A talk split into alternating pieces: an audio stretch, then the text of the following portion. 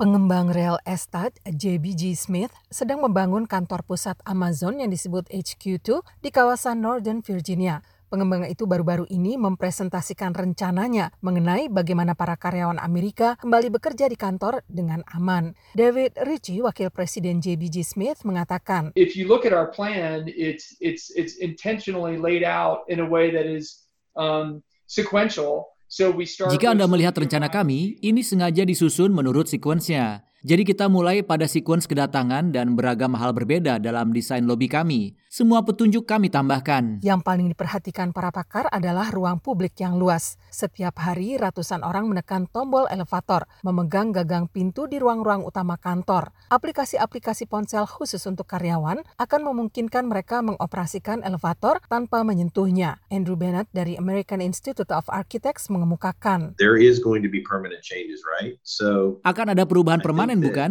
Sebagian hal penting yang kami jajaki adalah apa yang kami sebut sebagai titik-titik sentuh bangunan. Ini jelas hal-hal seperti pintu masuk, elevator, WC, dan kamar mandi. Dan karena itu, semua yang kami jajaki sekarang ini adalah dalam upaya meminimalkan sentuhan. Sebelum pandemi, pengembang ingin membuat sebanyak mungkin tempat kerja di satu kantor. Tetapi dengan realitas baru, prioritasnya berubah. Para karyawan mungkin akan didorong untuk lebih banyak keluar kantor. Andrew Bennett menambahkan, One of the new trends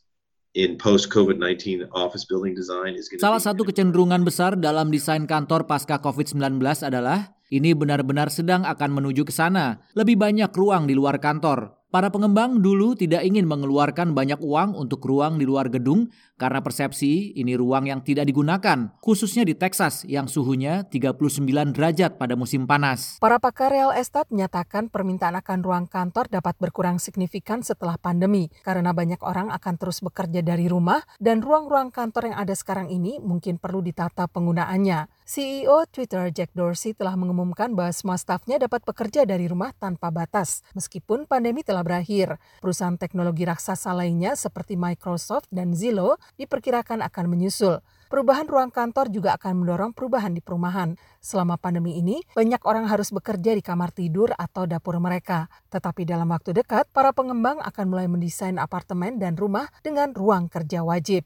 Utami Husin, VOA Washington.